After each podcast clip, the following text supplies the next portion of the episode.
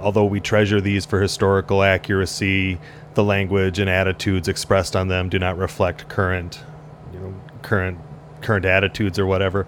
So in the Carney, this is called the square up because it would make things legitimate. Like they'd have a nudist film, but then state, "Oh, this is approved by the Nudist Corporation of America" to make it seem legit. But my favorite is at the Museum of Science and Industry. They've got a display of all these preserved fetuses from single cell up to full, and it was a doctor's collection. And there's this huge sign on the wall that states, uh, "This is this doctor's collection bequeathed to the museum. Uh, these were collected pre-1936. To the best of our knowledge, all of these bodies were acquired under ethical means." This is a doctor in 1936. I don't think that's very ethical. Let's start the show. For those who do not know, the biggest wrestling spectacular, names from all over the country, former champions, I've never seen anything like it. Eddie Graham, Florida promotion, Vern Gagne, superstar Billy Graham, Road Warriors, Mid South Coliseum in Memphis, Tennessee, Bill Watts, Jerry Jarrett, Dory Funk, Harley Race, uh, Nick Bockwinkel, This is Cigars and Conversation with Derek St. Holmes, Esquire. Hello and welcome to Cigars and Conversations, brought to you by our friends at Astro Radio Z and iTunes. I'm your co-host Jay Gilkey, and I'm sitting with a true raconteur in the world of professional wrestling. This man has shared the ring with a who's who of talent that ranges from Judd the Janitor to Queefka the Quiet a wrestler, manager, commentator, and a trainer who's contributed essays to wrestling publications and enjoys stopping by roadside attractions on his way to and from wrestling bookings. With 20 years of experience, he is a true Renaissance man with unlimited knowledge. Ladies and gentlemen, I am speaking of the incomparable, the one, the only Derek St. Holmes Esquire. What's up, Derek? Okay, we talked about this before the show. I don't remember that Queefka the Quiet, No? but you mentioned the promotion it was in. It's like okay, I can kind of buy it there because they had kind of the comic booky. Some goofy stuff. Yeah, Very good. I worked the Estonian Thunder Frog there. okay. At the time, he carried around his magic hammer. so it all kind of. Uh, but to combat the magic hammer, I took my five-pound set of Indian clubs, and we had kind of a, a exhibition off at the beginning, which he of course won. And uh, can I make a? Got five minutes out of it. I was gonna say, um, knowing that promotion, uh, were all ten people in the audience pleased with it? Yeah, yeah. It was uh it was one of those things for the boys. No, that's Uh, good. Uh, you mentioned roadside attractions. Yes. Yeah. Um, you spend a lot of time in a car. Yeah, for as- sure. As a wrestler, so I try and you know make it worth something. I like to take my picture by oversized things. Uh, my favorite, one of my favorites, is when we were going to. Well, I can tell you real quick. When we were going up to Green Bay, we had to stop by the ruins of the Maribel Hotel yeah. which is allegedly haunted, and my friend Dysfunction was displeased at the lack of visible haunting. so, How Oh, great. yeah, you can like that. But my favorite was we had to drive through Lincoln, Illinois, so we found a on one trip the world's largest covered wagon. Okay. It was like a 70-foot covered wagon with Abraham Lincoln driving it. Nice. Sure. As as as he would. Yes. And then we also went to on a second trip went to the spot where Abraham Lincoln had christened the town with a watermelon. Oh wow. Um, apparently, there's a spot where he broke a watermelon and said, "Good luck with my name. Uh, hasn't brought me much joy, but maybe it'll work out better for you." Did he? So the town was Lincoln, Yes, Lincoln, Illinois. not Water Watermelonville. No, no, but it does have a small stainless steel watermelon Oh i- really? in, the spot, and there are three time capsules around that spot. that's pretty neat. And uh, since this was in Lincoln, Illinois, of course, we started thinking about the uh, Lincoln Wrestling Alliance. Yes. Um, uh, how did it happen? And Uh, maybe people like don't the, know. The, the baby face was a tattooed high flyer named Abel Incan, Okay. and the head heel uh, had a grappler type gimmick with the thick sole on the boot, and he was John Wilkes Boot. John Wilkes Booth. I like that. yes. Of course, the finisher was a kick to the head. You know, it's all better than Queefka the Quiet. I, I I'm sorry, I don't remember who that was, but I'm guessing it was a very outlandish uh, wrestling gear. Yes, I could see that. I think that, um, uh, yeah, I got nothing. Yeah. I found that and was like, oh, that's interesting. Uh, I do still, I will say, I love the fact I'm able to just go on this beautiful thing called the internet and just find a list of matches, very even frequent frequent ones too that have happened in the last couple weeks. Recent, Yes, frequent frequent, recent, frequent matches? and recent uh, matches that have happened in the last few weeks. Um, I'm always jealous when I see your pictures on Facebook of the places that you've traveled, and I see uh, not necessarily who you're traveling with. Haha, just kidding. Uh-huh. But uh, um, the places that you've gone to and you've taken pictures, and I think that that's that looks like a lot of fun. It is 'Cause only gives us when- a reason to do stuff. Right. When you and I traveled, we just went to Chicago and. there's Uh, there's not a whole Mar- lot. Mars Cheese Castle, but that's Uh, even Well, no, I would take you to Bobby Nelson's okay. Yeah, uh, because at least there's a wrestling connection there. right. He right. invented the full Nelson, you know. So that Sure. would be yeah, that would be very cool. Um, but it, that's fine. Like I say, we've only gone on one trip together. I can't expect it Oh, to Dear be Lord. Are you, do- would you um, like to go on another trip, Jay? maybe someday. okay. I, I would go on a like to maybe somewhere out west, Oh, okay. and I don't mean like w- way out west, but just or out west or north or somewhere. Like Janesville? Sure, let's do that sometime. Okay. I don't care. Introduce you to the parents there. I would uh, be all about that. Hey, it's there my friend is Jay. somewhere out west. There is like a fiberglass museum or a fiberglass old uh, no, that's in Sparta. in Sparta, but that's out west, right? Well, very northwest. Oh, sorry. Well, no, we Have were you been d- there? Uh, I haven't been to the fiberglass museum that you're talking about, but I have been there twice to get my picture taken with the world's largest bicyclist, Okay. who's the guy with the stovetop Yeah. mustache. Uh, we took that there, and across from there, there's a used to be an A and W, so there's a bear on roller skates. They're real close to each other. I think I might try to hit that up this summer. Yeah, still. but then there's the it's called FAST, which fiberglass art something. yeah. um, that that's what makes a good deal of the large size fiberglass figures that you see. I would. Yeah, I re- would really. Love Uh, to they see made that. the uh, Bessie the cow in Janesville, which we could pick Did up they in really? Oh. a double shot. Yeah. Okay. Uh, you know where I, I was talking with a friend the other day, uh, and I said, you know where, where I bet would be a great place to go with Derek. I bet you'd be great to go through House on the Rock with. I, I've actually never been there. Really? Yes, I've read all about it. Um, I was impressed by its use. What was in that book, American Gods or Ye- something by Neil sure. Gaiman? Yeah. who had obviously been there. Uh, I have not been there. I understand it's now it's like split into three different tours. Like you can't go through the whole thing. You pick.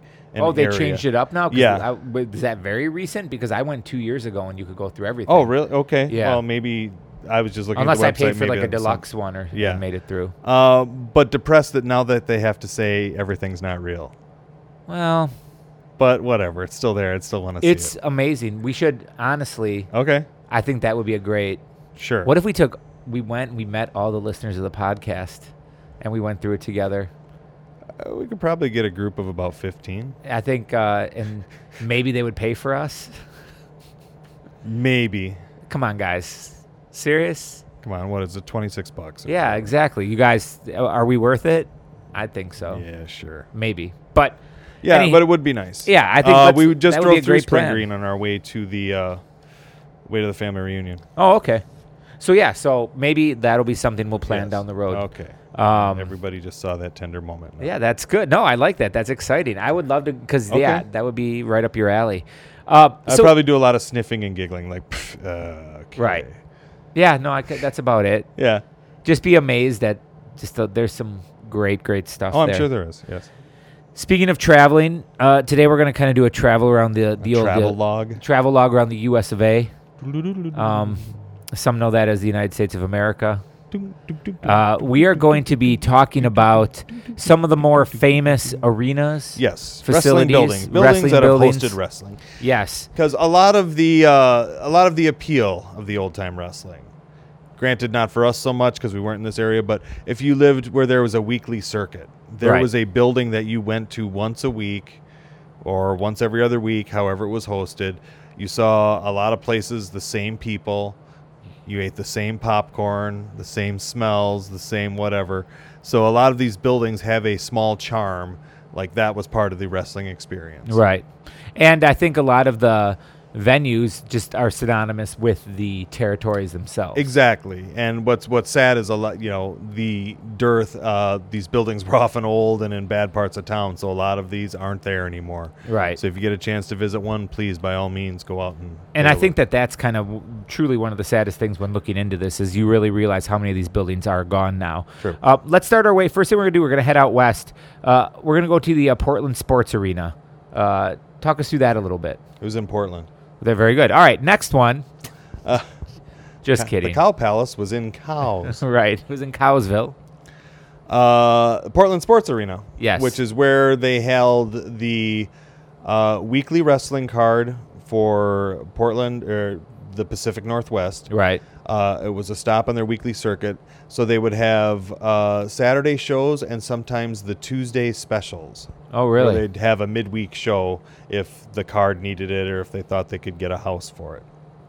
Uh, this was a building that was owned by the Owen family for the longest time. Now, Don Owen, the longtime promoter in the Pacific Northwest, owned by the Owen family, was a recon, uh, uh, reconverted bowling alley Okay. uh, that only seated about between three and five thousand people. It wasn't it wasn't that big of a building, Right. so it was it, it may have been may have even been smaller than that, maybe like a two thousand person house, but it was owned by the promotion, so that took a big cost of rental and stuff out of that for the for the boss Sure. um, had the Saturday night shows and then uh, flea markets on Sunday morning that were also run by Dandy Sandy Barr, who happened to be the head referee Okay.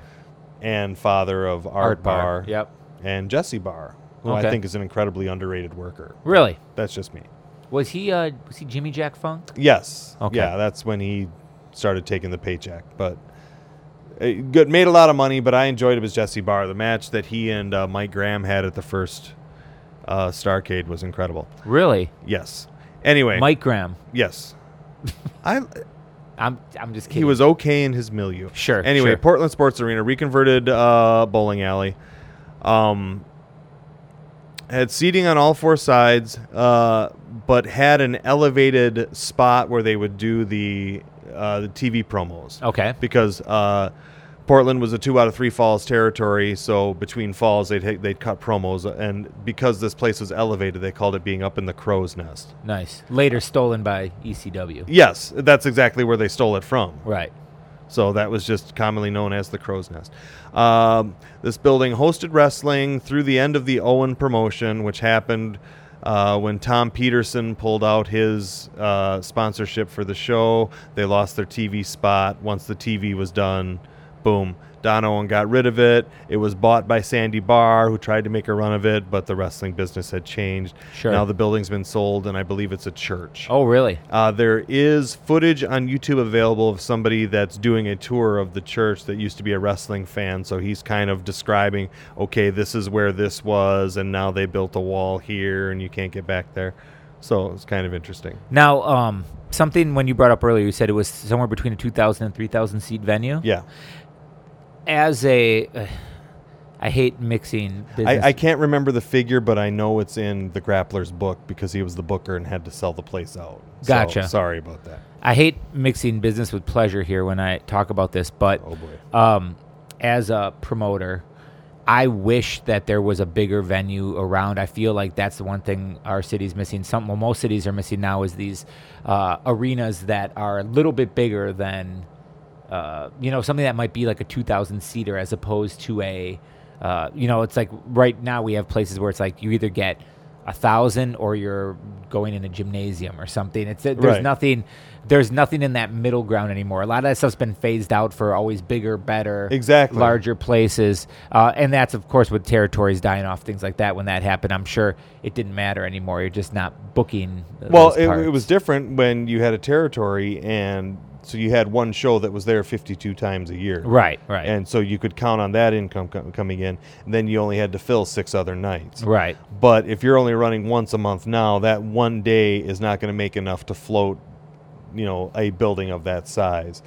Um, that's something I never thought of when I was younger because I was just like, oh, there's wrestling at this building. That's it's a wrestling building. I didn't realize the the economics of okay, we've got wrestling tonight, then we've got basketball tomorrow night, and they, you know, I didn't know Right. uh, so that's where the advantage of the promotions owning a building came into play For sure. because they you know it was their investment they did, used it for wrestling and then any other use they could come for it was just easy money Right. uh, as we get through we'll find out li- like the sportatorium in florida that's also where they have the wrestling school and stuff Right. like that Well, it, the other one too, and it was recently kind of on the internet out there. Someone was talking about it, where I guess there was a show somewhere out west where they had an arena, like a ten thousand seat arena, Uh-huh. and they drew like fifteen hundred or two Uh-huh. and then so the question was, and I think I know what the answer to this is personally. As uh, like I say, as a promoter, I know what I would say, but people were saying like, oh, well, that show was a failure because they didn't fill the arena. But then people are, but then no, it, that doesn't matter. If you can, if you book a hall that size, that's fine. If you can make your money, that's all that that's all that really matters. right well i'm glad you brought that up because that building was actually the cow palace which is in san francisco Exactly. which is just a jerk Do you like that segue? which is just a little south of you know directly south of the Portland Sports Arena. As you know, uh, you go from Oregon into Washington. Washington was dark for some reason. There wasn't a lot of wrestling in, Right. in that area. Um, the the stuff that was in that area is covered in the book "I Ain't No Pig Farmer" by Dean Silverstone, Yeah. which I strongly recommend. But the Cow Palace uh, was built in the 30s as part of a WPA work project and um, was used for the livestock exhibition, which is why it was the Cow Oh, Palace. Gotcha. now, I had always remembered the Cow Palace because of Ray Stevens interviews I had seen and heard people interview, with the best one being the reason they call it the Cow Palace is because all the women they got out there. you Ah, know, excellent. haha, nice That's little good. stuff like that. Um, still around, eh, one of the buildings that's still around today. Uh, it was only run every three weeks by Shire, so it wasn't a weekly building. Right. Uh, built in Daly City, California, which is just outside of San Francisco. I believe you questioned that in an interview about Super Clash 2 happening in Right, Daly City, ab- California. absolutely. That's because it was at the Cow Palace. Yes. Now, just a little personal aside, when I went out to San Francisco in the early 90s to visit a friend of mine, that was one of my requirements is that I wanted to ride by, the, go see the Cow Palace. Sure. So we were able to drive by it. It's up in the hills there, and it's like, oh, there it is. And it still has the just an oddly 70s looking marquee at the front that says Cow Palace, but just the way the letters, it just looks very 70s. And you're Yeah. like, this was from the 30s, but the building was there, and I was very happy about it. one of my uh, th- Cow Palace memories. Uh, never been to the Cow Palace, but uh, one of the things that's uh, Plus, it's just synonymous- called the Cow Palace. It, that's just a cool name. Uh, for me, that is the site of where Evil Knievel uh, was going to do a jump, and the Hell's Angels showed up and wanted to fight him, and there was a full blown riot where the audience beat up the Hell's Angels. Oh, nice. There is some ridiculously great footage in the. Um, there's a documentary called Last of the Gladiators, which is my favorite Evil Knievel documentary of all time. Okay. It really just paints him. He's such an asshole. He's the like the cockiest jerk ever. He's so great. Like Evil Knievel's so cool. And uh, he's at the Cow Palace and he has to do the jump. And before he does the jump, the Hells Angels are yelling shit at him and they're throwing stuff at him. And he basically tells the fans, like, "Who- you guys gonna let these guys get away with it? And there's a full blown riot. And there's footage of, if you can imagine, you know what the police, like those orange and white, long, like they look like two by fours that to block Sure. a street, you know, like Sure. a closed road. There's a fan, a, a Hell's Angel on his knees, kind of like with his head down, looks like he's praying a little bit, and a fan busting one of those over the back of his head. Um, some great footage. Knievel went on to do the jump, landed the jump, but as he rode off the ramp and shot out the other side of the arena, he hit one of the pillars, and that's what, like so the so the crowd Oh, yes, saw yes. him jump and land, but then he hit the Yay! pill. Like he went out, but Ooh. they didn't see it. Only the one side saw it because he was already down the tunnel, and he hit the and just skidded and wiped out and Oh, okay. busted his shit. for there. But that's why the Cow Palace always stands out to me. Broke 37 bones. Right? Yeah, exactly. Uh, but y- that was always interesting. Yeah, and of course, Cow Palace still standing, Yes. which is pretty cool One of the uh, few. when you think about it.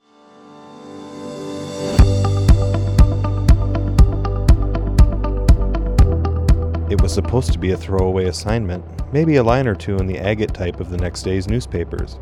But on November 19, 1957, the melee following a main event that pitted Dr. Jerry Graham and Dick the Bruiser against Edouard Carpentier and Antonina Rocco in New York's Madison Square Garden became headline news across the country. It was a flat out riot. It was an out of control riot, said sports writer Gordon S. White Jr., who covered the event for the New York Times. I covered so many things at the garden, and I distinctly remember the throwing of the hard wooden chairs. It was scary. An uprising of some sort had been brewing for weeks given the intensity of the predominantly Latino fans in the New York area. On October 15, 1957, Rocca and Miguel Perez had a run in with Graham and Roy Shire, and at least one bottle was heaved from the second or third level towards the ring. Then, on November 2nd, a slat from a wooden chair hit the ring announcer after a contest between Rocca and Perez and Graham and Shire. That set the stage for one of the most infamous nights in wrestling history. Rocca and Carpentier took the first fall at 18 minutes and 17 seconds, and Rocca hoisted Bruiser in a backbreaker for the second when Graham snuck into the ring to break the hold. Graham and Bruiser were disqualified at 13 minutes and 48 seconds, right on time, five minutes before the Garden's 11 p.m. curfew. But from their press seats at ringside, it was clear to White and Ken Smith of the Daily Mirror that something was not going according to script. I do remember distinctly Ken turning to me and saying, You know, these guys aren't fucking around. They're not playing games. Something's wrong. White said, and I could tell they were pissed off at each other for something. I felt sort of edgy. The reporter's suspicions were accurate. As action continued after the match, Graham bloodied Rocca's face. Rocca later charged that he had been hit with a piece of chair. An enraged Rocca then bashed Graham's head into the ring post, turning him into a gory mess. I'll never forget this. It happened right over me, White said. Rocca took a hold with his arm and put his head in a lock. He was in one corner of the ring, and he ran him all the way across the ring and slammed the top of his skull into the ring post. Graham did not put up his hands to guard against the collision, White said. He got up and staggered around, but he was bleeding like a stuck pig. There was blood all over the place blood on me, blood on Kenny, blood everywhere. Oh, it was real blood. It was pouring down his face. The sight of blood got the crowd of almost 13,000, ironically the smallest of the season, riled to a fever pitch. Fans in the front row charged the ring to get a piece of Graham and Bruiser. Other spectators splintered heavy, folding oak chairs that had been braced together in groups of six. Bottles flew everywhere, and small fires set with paper appeared on the arena floor. Several fans climbed through the ropes as Bruiser and Carpentier policed the ring, while Rock and Graham continued their tussle. The people were going crazy. The two teammates, they're not going at each other at all. They're standing on opposite sides of the ring, throwing the patrons out of the ring. I'll never forget this, White said. The two of them, one on one side and one on the other, they were standing there throwing the spectators out who were rioting and trying to climb into the ring wrestling historian Fred Hornby, who as a teenager was sitting ringside, also remembered fans using a flurry of umbrellas, it had rained that night, to jab Bruiser and Graham. They started swinging the umbrellas. Bruiser and Jerry really cleaned house. They were throwing them out of the ring two at a time. Finally, all four men, the garden security detachment, and about 30 police from the area's 69th precinct restored calm. Bruiser and Graham were escorted backstage, while Rocca tried to settle the crowd by addressing the throng in Spanish.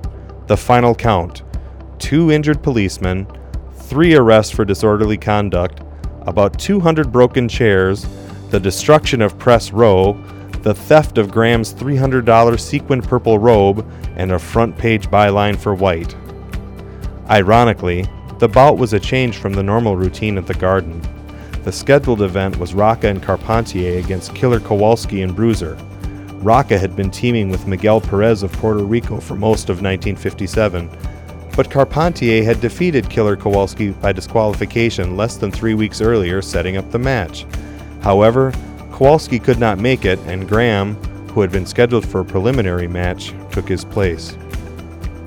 With wrestling hitting the headlines of the New York newspapers, State Athletic Commission Chairman Julius Helfand quickly intervened. He convened a hearing three days later at which the showboaters were uncharacteristically mute. Carpentier had to use an interpreter when asked if he could pinpoint the source of the trouble. How could I? he said. My back was turned at the time. Helfand fined Rocca and Graham $1,000 each, Dick Afflis $500, and Carpentier $100. He canceled a November 30 show at the Garden and also pointed a finger at tag team wrestling in general, saying he would no longer sanction more than one tag event on a card. That was a very dangerous thing for you to do, Helfand told Rocca reprovingly. We want no more anticlimaxes outside the ring. As a later repercussion of the free for all, children under 14 were barred from attending wrestling matches at the Garden. For his part, Rocca accepted the blame and laid praise on the commission chairman. He's a great American. What's money for except to keep it in circulation? Of course, though the wrestlers were tagged with fines, that didn't mean there was a shortage of work. Promoter Willie Giltzenberg immediately announced Rocca, Graham, and Carpentier would be at his Jersey City, New Jersey show the following weekend. Riots continued despite the Athletic Commission's edict. In January 1958, Helfand suspended wrestling at St. Nicholas Arena in New York after an unruly crowd injured two people following a match between Chris and John Tolos and Pat O'Connor and Chief Red Cloud but from necessity comes great invention. On February 24, 1958, New York City promoters figured out an answer to their disorderly dilemma.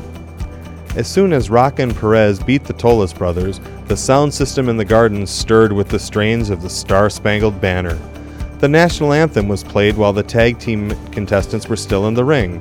Rock and Perez stood in attention, but Chris Tolos and his brother John, his teammate, were escorted from the arena during the rendition. The tag match ban did not last long. Within a year, two tag matches were back on most cards, and tag team wrestling remained a main event staple of the Garden until 1963. In later years, an urban legend held that Bruiser was suspended for life from New York because of the incident. In fact, he played a minor part in the riot and was back in the Garden soon thereafter. He lost to Carpentier on the same night the national anthem provided cover for the Tolos brothers. Bruiser frequently appeared in upstate New York in the 1960s, and though the claim added to his roughhouse image, there is no documentation of any suspension in the files of the New York State Athletic Commission.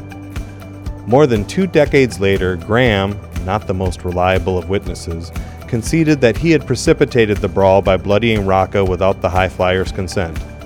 He told me Rocca didn't like to juice and he thought he needed some, wrestler Mike Dupree recounted. White went on to an award winning career covering less violent sports football, basketball, and golf. I've been in other frightening situations, he said from his home in Pinehurst, North Carolina, where he lives with his wife, but that was a drunken, dangerous riot. You just heard an excerpt from the book The Pro Wrestling Hall of Fame The Tag Teams by Stephen Johnson and Greg Oliver by ECW Press, available where all fine books are sold. What about the Pan Pacific Arena in LA? Pan Pacific Arena in LA. Uh, I did want to bring that up here because Fred Blassie wrestled there in the 50s.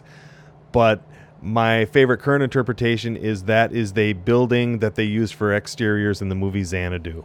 How, uh, they use the building for exteriors? Yes, Explain. Uh, well, the Pan Pacific Auditorium had these very futuristic looking uh, skylights out front. or Okay. Skylights or decorations out front. Um, that they were able to rotoscope or whatever to create the, the brand new Xanadu Yeah. roller rink. Um, I don't know if you've ever seen the movie. I can't recommend it to anyone, but if you'll watch it, you'll just.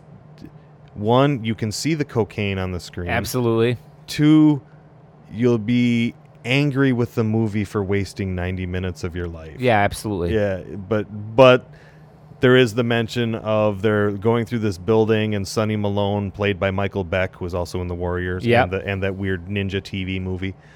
Um just says this place they used to have wrestling in here. Right. and it was actually true. Now, the Pan Pacific Arena um, was one of these buildings that was vacant for longer than it was actually used because it was built back in the, the 30s, 30s or 40s with the Art De- uh, Art Deco. That's what I'm thinking of. Sure. It's got the Art Deco uh, uh, lights on the outside. Uh, existed. Uh, they used it to film Xanadu in 1980, and then in the mid 80s, it was consumed by a fire because homeless people had been breaking in and a fire was started. Sure. Uh, largely wooden construction.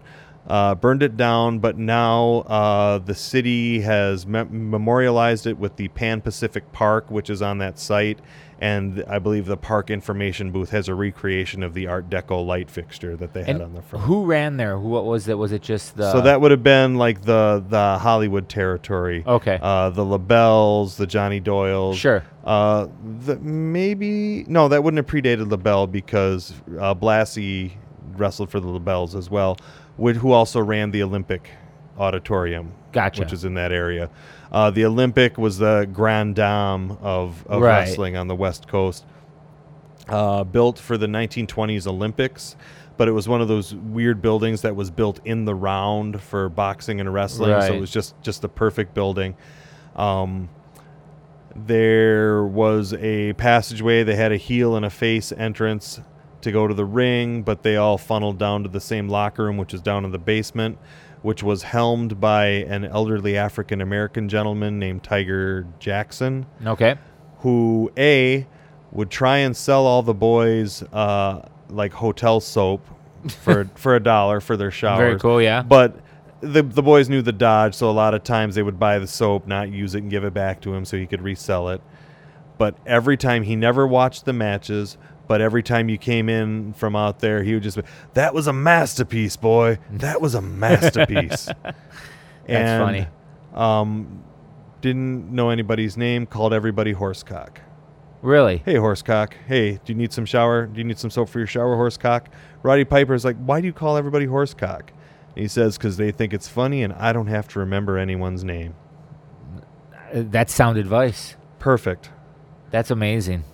Um, as we sweep through, we can skip over Nevada because Nevada Right. was never really a strong wrestling state simply because one, no population center, and two, the population center in Las Vegas, there's so much else to Sure, do. that yeah, right. Wrestling isn't really going to be a draw. But I do want to stop by Phoenix, Arizona for a second. Okay. because there's a small building that only held about 2,000 people there, also called Madison Square Garden. Oh, really? So when uh, I believe it was Ernie Muhammad like tried to run wrestling in Arizona in the late 50s and early 60s because you had it was a very easy territory because you had TV tapings and a show in Phoenix, uh, show down in Tucson, and then maybe one other show. Like those were your three dates for the week Yeah. but like when the assassins went in there they still got you know a good guarantee on that Sure. uh, when they wrestled in tucson it was in a what did they say it was a converted safeway so it's funny in the assassins book with all the pictures that they show from wrestling in arizona are taken from this building and you can see the long fluorescent lighting Yeah. so you Right. can say oh this was a A this was Safeway. a, a shopping market That's pretty funny. but yeah, the the small Madison Square Garden that was in um, Phoenix, Arizona. I only found out about it through reading fanzines. Uh, and there's a guy Dale Pierce who I believe managed as the time traveler. Um, Carmine brought him in once before I was in, but he's written a lot of books on the Arizona wrestling scene. okay. Uh, that's who I heard the Chris Colt story about the cage with Yeah. but he did a story on Madison Square Garden, and again, another personal point. When I went out to Phoenix, Arizona, I wanted to drive past this place. It's now been the building is still standing, but it's been totally reconverted for industrial storage. Oh, You okay, know, so sure. it's just it's just a warehouse in a grimy district now, but Yeah. that's where like the Cowboy Bob Kellys and the amazing Yumas and everybody wrestled when they passed through that area. I still really wild to think that how these places that once thrived and were holding events now, yeah, it's just like a nowhere part of town Right. Well, storing who knows what. well, this is a good segue to move over to the Sportatorium in Texas. Absolutely. Uh, yeah, located downtown Texas. Uh, at the corner of Industrial and Cadiz. Absolutely. Uh, ver- uh, the a very barn-like arena, so to so to speak. Uh, very barn barnish. Yeah, if you uh, will. Jerry Lynn described it to me as Have you ever seen like a fair grandstand? It's like, yeah, it's like that, except they just put a corrugated tin shield around it. Right, right. Yeah, and it, I mean, it held f- about 4,000, 5,000 Yeah. people. So it was a nice sized place. It's a nice, nice place. Um, Known for being um, very uncomfortable and unsanitary, uh, not good heating system, not a good cooling facility, very hot in the summer, huge rodent infestation Yep. problems. Uh, and uh, something that I read about, and it, it said that there's a large chamber or pit in the foundation. Yes. Uh, this goes back to uh, when the building was originally constructed, I want to say in the 30s. Okay. Uh, I, am just going off memory here. In the 30s or 40s, um, existed for a while and was actually burned to the ground as part of a wrestling war in the area. Yeah. Uh, between Ed McLemore and I'm forgetting the other side of it, but like they paid some bum hundred dollars to set fire to the set fire to the sportatorium so it would burn all of the tapes of or the films of wrestling footage that were in existence at that time. Okay. Uh, you know, in that Yeah. area. So they hurry up and reconstructed the uh, reconstructed the building on the original base, but it was originally I want to say it was originally uh, a rectangle, but they pulled it in to be an octagon Okay. uh, to change the shape, and so part of the old foundation was still present. So I'm Yeah. not surprised that there was a pit in it, for whatever it is. Uh, but great scene in the Heroes of World Class where Kevin Von Erich goes into the Sportatorium one last time as they're tearing it Right. down. I understand this was another building that, oh, they're gonna tear it down. We have to we have to save this building for all the wrestling history. But when you stepped back from it, it was just a tin shack in an area of town that used to be kind of lucrative, but now was just liquor stores and homeless people Right, exactly. It was yeah, And, definitely in a bad uh, area. sustained a lot of fire damage when homeless people broke in and set a fire, you know, to try and keep warm in the cold winter and, and caught the front offices on fire. Have you ever? Are you familiar with uh, wrestling announcer Doyle King? Uh, yeah, yeah, he does the, uh, yeah, yeah. yeah, exactly. no, that's it. he, he did global too. Yeah. So uh, he right now uh, is the owner. He went and he saved the sign, the world famous Sportatorium sign. Oh, nice. He actually saved that, and now when he does uh, reunion tours or like what all the festivals or whatever it is, the s- autograph signings and things Uh-huh. like that, and reunion shows, he goes and takes this the sign, and so people can pose with the sign Oh, with the that's- world famous Sportatorium sign. That's a Uh, great dodge. Trivia Global Wrestling Federation. What did they call the Sportatorium for a while? The Global Dome. yes, the Global Dome. Actually, absolutely. And they ran from like 90, 91 to 94. Yeah, they ran out of money quick because supposedly Joe Pedicino had a huge investor that turned out to be fake, and then it just got weird. Yeah. And after that, um, people came through, I guess, with some smaller feds. And Yeah, yeah, like tried to Luch- make a yeah. run. And people, nobody ever lasted uh, very long. Well, again, it, well, it was an old building. Um, a lot of things were not up to current code, and it was a gravel parking lot, bad part of town. Right. Wrestling didn't have any sort of luster anymore, so it was just it was just on its way out. now, one of the last things to happen there was kind of a funny one. Oh, the arm wrestling. The arm wrestling. Yes, go ahead. exactly. We are gonna uh, kind of bring that up. So, uh, kind of funny. So Dallas-based Southwest Airlines, um, ha- they were holding an arm wrestling match between their chairman, uh, I think it was like Herb Kelleher, and uh, it was also against a guy named Kurt Herwald, who was the chairman of Stevens Aviation the reason they were doing this whole thing was because uh, Southwest was using the slogan "Just Plain Smart" P L A N E, which uh, it claimed that it infringed on the other the eh, the Stevens Aviation and their slogan, which was "Plain Smart" P L N A N E. Uh, so they just put "Just." How dare E- they? Exactly. So Southwest just put the word just in front of plain smart and then claimed it as their own. So this was like a publicity stunt uh, Ice designed Ice to Baby raise. is a totally different song. right, exactly. It's totally different. Exactly. You could hear a dum dum dum dum dum. There's an dum. extra. Dun, dun, dun, dun, dun, dun, dun, dun. Yeah, Yeah. right, exactly. So this is kind of the same thing. Uh, it was basically done for pu- a bu- publicity stunt uh, designed to raise funds for charity. Um, I don't know who won. Who cares? Um, But the Sportatorium was another building. Uh, like the ring was hard built into the middle of the, the floor at the Right. Sportatorium, and they would take the ropes down and have concerts there. So, Right. like Elvis appeared there. Absolutely. There were uh, a number of like like weekly country uh, broadcasts that came from the Sportatorium. So it was well known. You know, again, the building has to generate income outside of wrestling. So this is it had the wrestling, but had all of these other opportunities that came through it. Right, right. Yeah, it's. I mean, again, getting used as much as it can for a tin shack Right. in the the middle of Texas. Um, let's move up to the other sportatorium you were talking about, the Florida Sportatorium. Uh, what do we know about that one? So it's located at 109 North Albany. Yes, This was the building. It was owned by Eddie Graham, so he had his television studio for the weekly program in the bottom level, and then had his offices in the top. Okay. So this is where uh, one you you would go down there to buy your tickets to go to the weekly show or get on the television show. Um, tickets were free. I believe tapings were like a Tuesday afternoon. Sure. So you just you could get your tickets for free to get into the show. If you had any questions or business with the promotion, you would go there. Excuse me. This is also uh, he would have his television show. He would also have his workouts there. Oh, really? So if somebody wanted to be a wrestler, he would arrange to have so and so meet you here at the Sportatorium, Yeah. and that's where they'd have it out. Uh, you can see this in the film footage of Bob Roop embarrasses wannabe on YouTube. Oh, yeah, I saw that. That's the great. Sportatorium there, Check that one out, Kyle. and all of the. That's also where Hiro Matsuda would train his students out of. Is that where he broke Hogan's leg? Or Uh, yes, okay, that's where he broke Hogan's leg.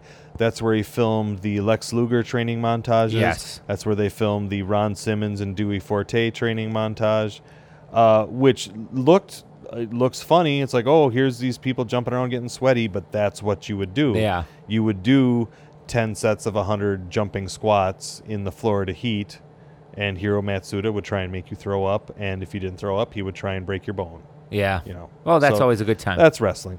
Uh, but that building uh, was in the news recently. Uh, obviously, the Graham family is out of wrestling for reasons we won't go into right now. Um, because we have in a past episode. haha. But that building was recently sold, so it was interesting. Uh, you could go to the real estate ad and find out how the bottom was set up and the top offices and everything like Sure. that. And now it's, I believe, a piano conservatory. That's crazy. Uh, Mike Graham tried to run it after wrestling was done, um, knocked down some walls and tried to run it as a roller rink for a little bit, Yeah. which I think would have been interesting to say the least. Yeah, very crazy. Hey, what about I'm Mike uh, Graham? I'm, I'm a right? professional wrestler. right. Yeah.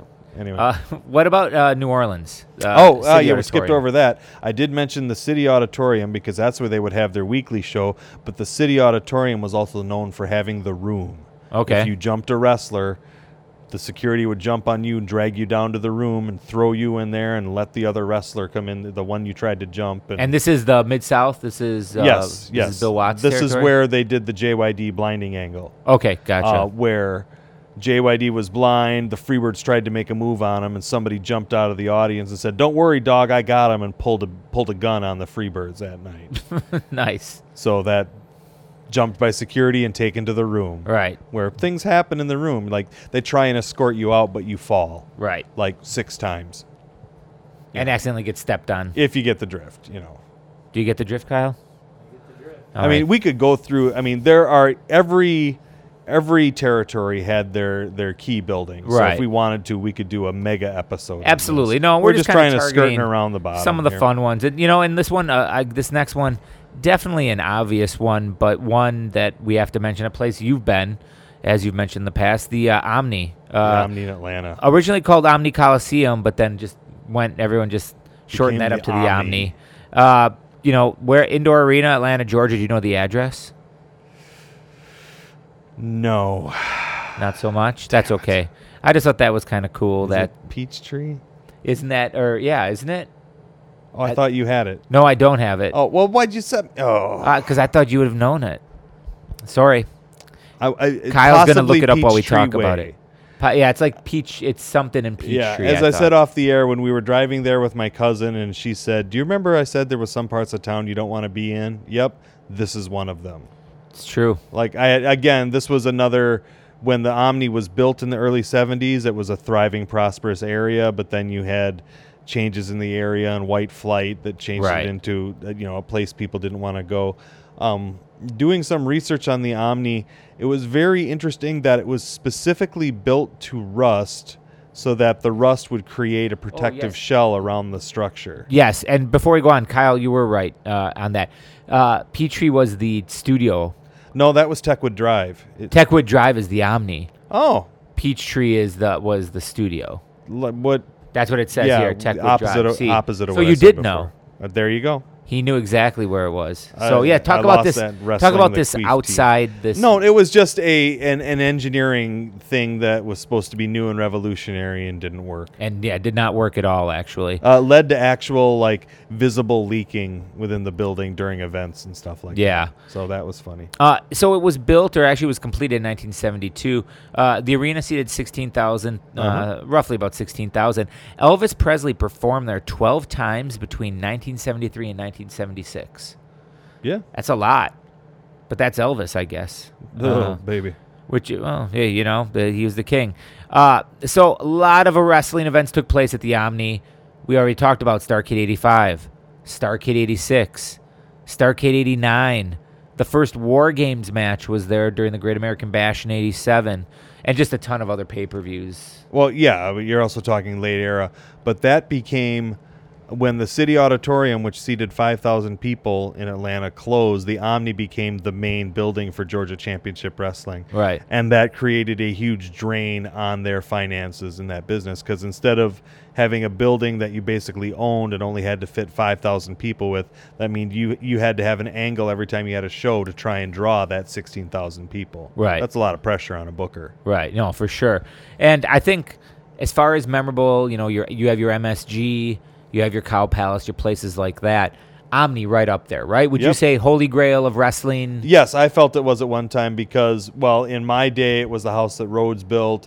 Uh, previous to that, the house that Two built, Mr. Wrestling Two. Right. Incidentally, uh, two weekends ago when we were camping, it was a full moon, and I was able to tell everybody in our little camping trip the whole when the God made the moon, he Mm. put a Wrestling Two mask on it. Did everyone just stare at you? Yeah, but I didn't care because I I knew It's the best. I yeah. knew. I was at uh, two two Two. two, two, So- and then I gave everybody knee lifts. So I always think of that myself. I'll, I'll, quite honestly, when the, the when you told the story a while back, Uh-huh. um, I've thought of it. And so that same weekend, this no bullshit, I was at a concert in Chicago, and we were facing the stage, of course, at an amphitheater, Uh-huh. and the moon was behind us, and the lead singer of the band said, "It's a full moon tonight," and that goes through my head. Oh, Like it, re- like Mr. Wrestling Two goes through my head, and I'm just for a, a second to myself, I chuckle. No, no shit. Oh, rats. I thought you were gonna say the it's just singer no. I'm just name saying check it's one of those Wrestling things. So 2. like, there's kind of a synchronicity between you and you and me in that factor, in the sense that like, Is Wrestling 2 still alive? Yeah. I think he's still alive. yeah, I believe so. Yeah. Good for Someone him. just write on our. Page I believe and he say lives yes. in Hawaii. Could be be a good place to live. Yeah. Um. So speaking of a That's good, Kevin Von Erich. yeah, a, a good place to live, Chicago, Illinois, Uh, I know where you're going here. the International The Amphitheater. gritty international amphitheater. Before we get to the amp, Yes. I want to quick throw in the Marigold Arena, Yes. which is where a lot of the '50s wrestling footage came from, from Okay. the Chicago area at the corner of Halstead and Grace, uh, under Fred Kohler. Okay.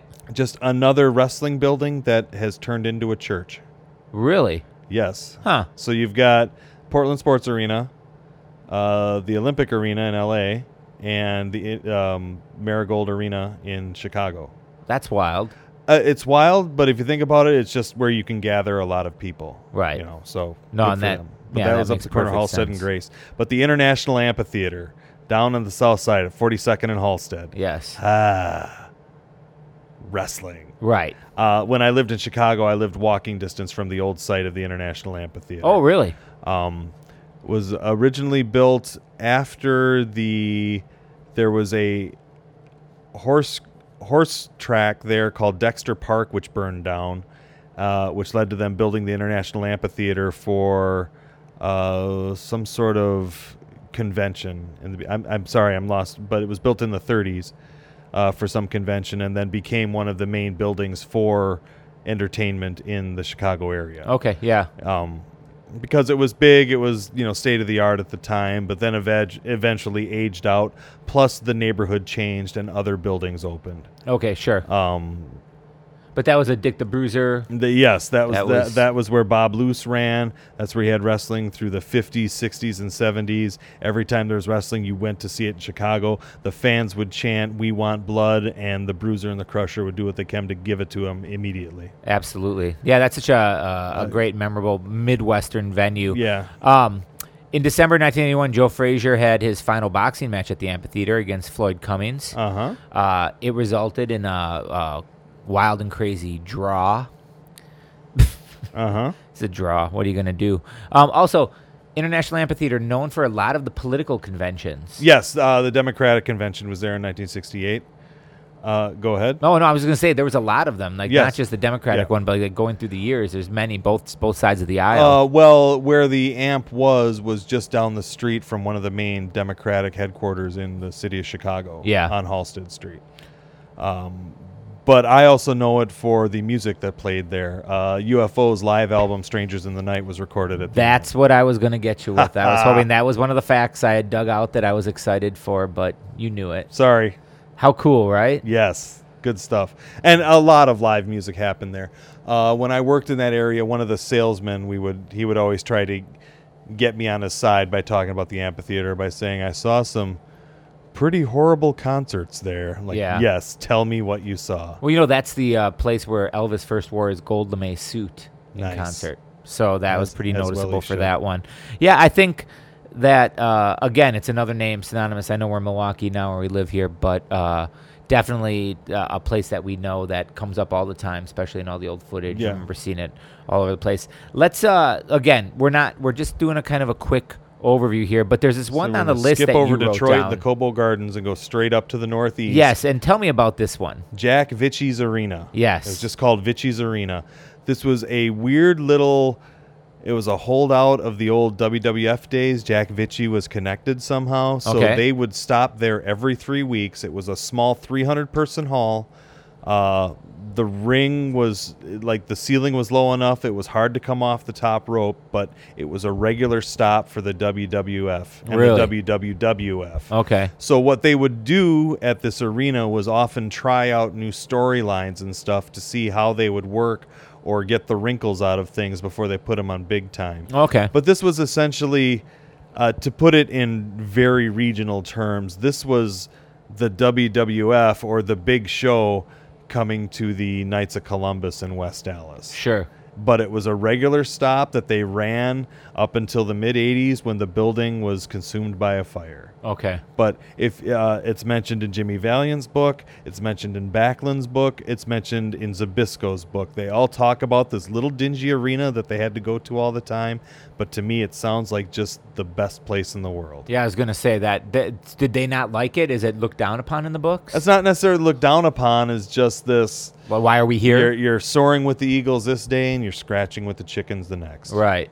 Yeah, that's uh, interesting. I wonder how many of those maybe existed for WWWF throughout that area. Or do you think that that Well- might wa- be one of the few? Well, Backlund talks about because like up in Maine and in the upper northeast, Yeah. like that was so far removed from the media centers of New York, they would often try out oh, let's see how these two work together. And so Backlund says if you look at the results for that area, you can often see like the main events for 3 months down the line. Oh, okay, being yeah. tried out.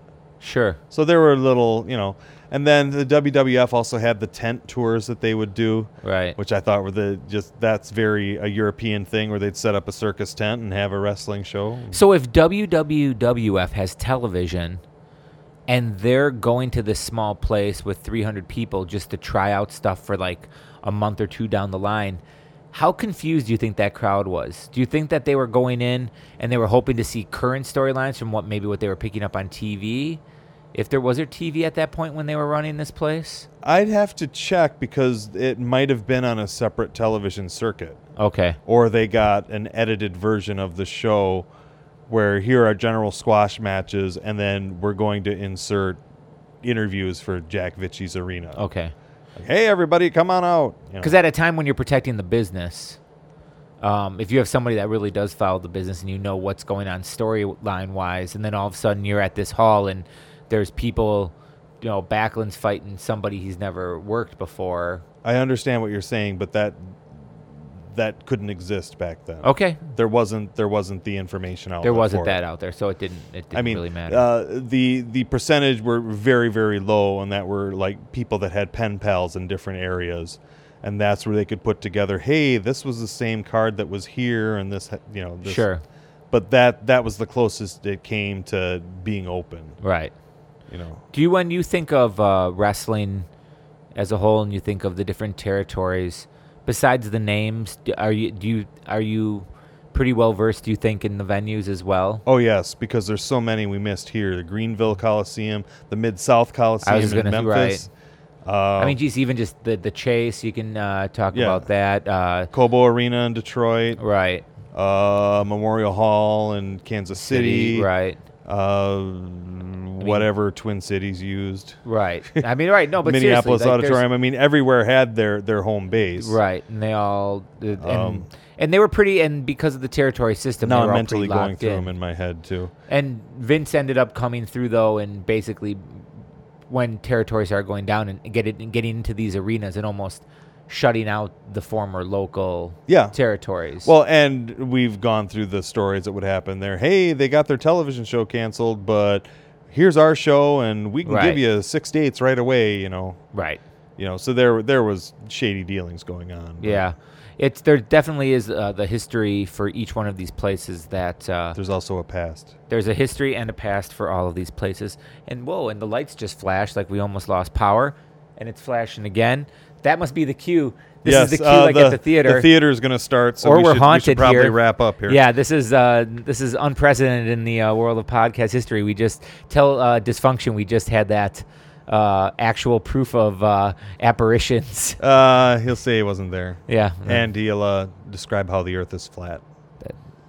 on that note, we're gonna wrap things up for this episode. This was arenas, some of them, some locations around. We know we could always do another one of these somewhere hey, down if, the and road. if anybody has an arena they want to hear about, give us suggestions. Absolutely. We haven't we haven't asked for suggestions in a while. You know what? I think uh, let's ask for suggestions and let's a- let's ask for questions. I think we're due for a questions episode. Yeah, that's about right. Right. We need our greatest hits album. to Yeah, come out. so- a friend of mine did say that he enjoyed the uh, listener questions episodes because that was most like a car trip with me. Very good. So, Oh well, it's kind of like a car trip with them. I could say that I've been there. like with the them. car trip you want to take, Yes, which you very tearfully asked me for at the top of the episode. yes. So uh, maybe that'll be something down Get the road. your hand off my knee. So with that being said, let's do that, ladies and gentlemen. Who am I kidding? There's no ladies listening. are there? That's not true. I'm just. ki- No, it's weird. Like comic books and wrestling and heavy metal music used to be there were no women. Now now the girls are there. Like Okay. you can these were like anti th- these were like Right. birth control subjects when I was Absolutely. growing up and now you can get laid. That's all I'm saying. Well, I like that. I mean, maybe not you and me because we're kind of out of that game, but the people today just I'm just. Yeah, yeah. You're right, Derek. okay. Just. I'm, ki- out- I'm just I'm out of kidding. this one. I'm just joking. Uh, but yes, Sure you are, Jim. ladies and gentlemen out there, both of you, uh, all two of you. yes. Um, Thank you for your support. Yes, please sh- ask some questions. Let's. We're gonna do a. I think the next one we'll do a questions uh, answered. Well, sure if we get any. Yes. send Beyond us the send us your Dory Q's. Funk We'll Vern give you our Gagne. A's. Right. Who would win? Carl Gotch. I still think that that would be a, maybe that might be an episode down the road too. Is a who would win episode, and we just no. just to make that guy No. happy. no. No? All right. Well, you heard it heard it here first. We're not doing that. To wrap things up, this is your co-host Jay Gilkey, and you have been listening to a show about inanimate objects. If you made it this long, Thank you. congratulations. You've been listening to Cigars and Conversations with Derek Saintholm Esquire, brought to you by Astro Radio Z and iTunes. And again, we're asking you to subscribe, rate, and most importantly, share the podcast with your friends. We'll see you next time. Send your questions.